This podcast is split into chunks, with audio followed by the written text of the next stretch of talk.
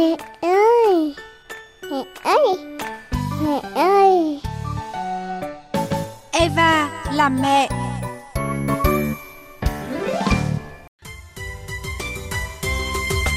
Xuân sang ngàn muôn ước mơ ngập tràn Em yêu làm sao nắng xuân nồng nàn.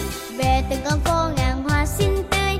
Nhà nhà vang rộn tiếng cười Xuân mang niềm tin ấm thêm tình Xin chào các mẹ. Tết nhất rộn ràng quá rồi, các mẹ đã mua sắm được gì chưa nhở? Công nhận là không khí Tết lắm rồi ý. Đi đâu cũng thấy đảo với quất. Ở trường bé tép nhà tôi á, các cô cũng cho các con tập gói bánh trưng này, tập bày mâm ngũ quả rồi chụp ảnh nhắn tin về làm các mẹ cứ suốt cả ruột đây này. Đâu đâu đâu đâu đâu. Uầy, vui thế nhở? Đây cũng là cách để trẻ được học phong tục truyền thống đấy. Bố Tôm nói trúng ý tôi luôn. Người Việt là phải giữ bản sắc Việt, dạy con thì phải dạy từ thuở con thơ, bố Tôm nhỉ? Chính xác. Đây cũng là nội dung của Eva làm mẹ hôm nay với vị khách mời là tiến sĩ giáo dục Nguyễn Thị Anh. À, xin được nhường lời cho biên tập viên Thanh Phượng. Thưa chị Thụy Anh ạ, à, không biết là chị à, thường dạy con mình về cái Tết cổ truyền của dân tộc mình theo cách như thế nào ạ? con tôi ngay từ khi còn rất nhỏ thì luôn luôn ờ, thấm cái cái cảm giác về ngày Tết cho nên nó rất là háo hức khi mong mong đến Tết nó biết đến bánh trưng rồi biết đến hoa đào biết đến nem biết tất cả những cái gì mà ngày xưa mà bố mẹ tôi cũng đã làm Nhiều mẹ thì cũng quan niệm rằng là chờ con lớn một chút hãng khi con có một cái tầm hiểu biết nhất định thì mới nên dạy con về cái Tết cổ truyền. À, quan điểm của chị như thế nào về điều này ạ?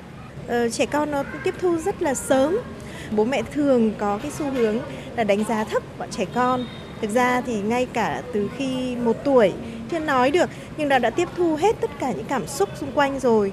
Cho nên câu chuyện về tết à, nó không chỉ đơn giản là một ngày lễ một ngày hội của dân tộc trong đó có thể dạy nó rất là nhiều thứ. Vừa là về những cái bản sắc của dân tộc đồng thời là ờ, lễ nghi kính trên nhường dưới có rất nhiều các câu chuyện có thể kể.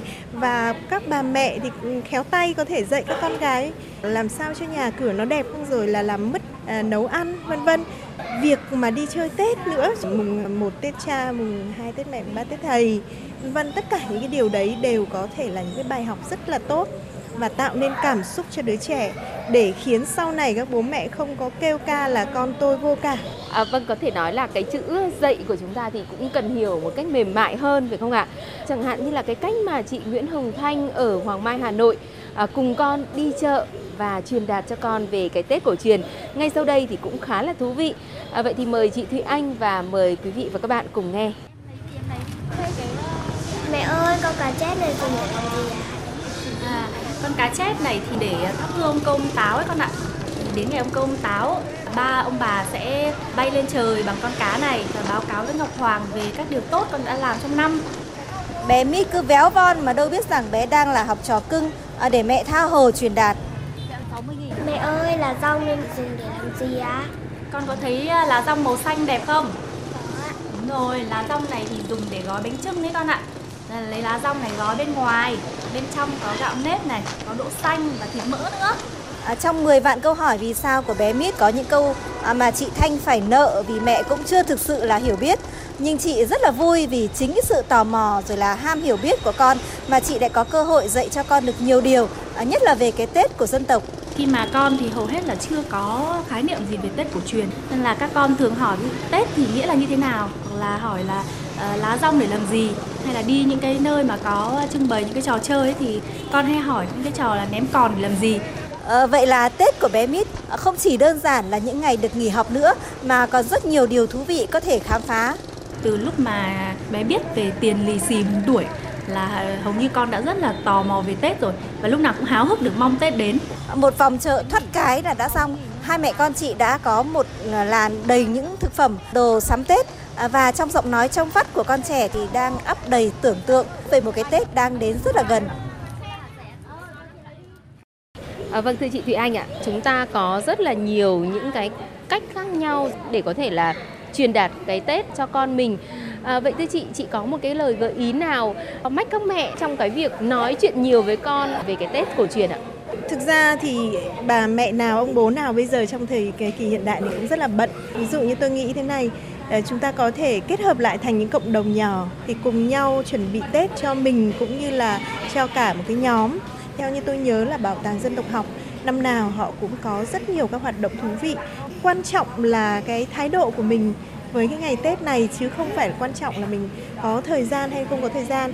À, tôi được biết là chị có tổ chức ờ, những cái trò chơi cho các cháu ờ, vào những cái ngày đầu xuân năm mới. Vậy thì đấy phải chăng cũng là một trong những cái cách để mà con trẻ yêu cái Tết của mình và hiểu về cái Tết của mình hơn ạ?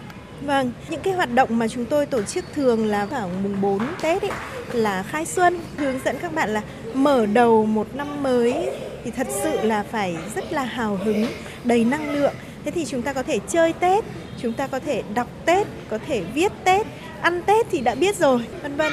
Tôi uh, cho rằng cách dạy con hay nhất đó là tất cả những gì mình làm để chuẩn bị cho cái ngày Tết cổ truyền đó từ việc là gia đình bàn bạc với nhau mua cái đồ trang trí cho ngày Tết thế nào.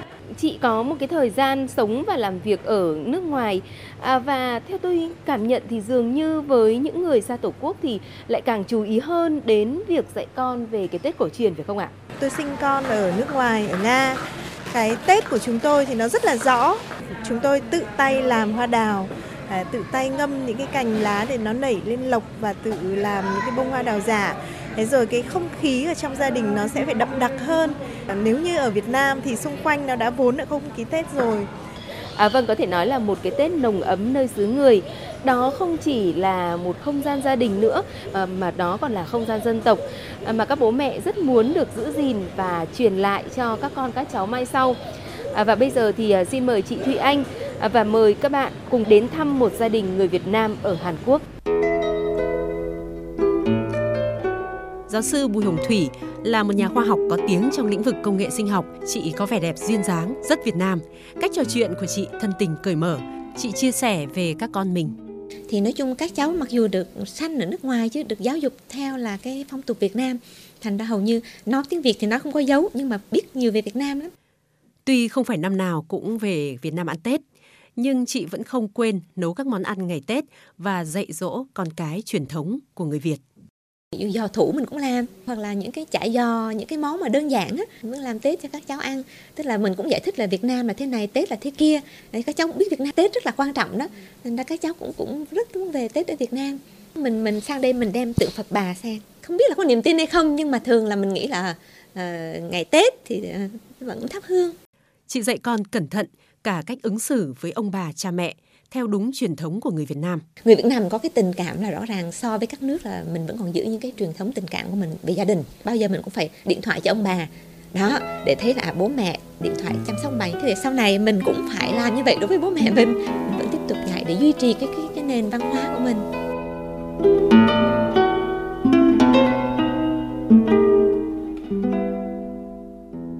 À, vâng thưa chị Thụy Anh ạ, mỗi một dân tộc thì đều có bản sắc riêng và chúng ta muốn phát triển bền vững thì chúng ta đều phải giữ vững cái bản sắc đó. Vấn đề vĩ mô đó bắt nguồn từ những cái việc làm rất nhỏ từ trong mỗi một gia đình. Chị suy nghĩ như thế nào về cái việc trao truyền cũng như là gìn giữ này?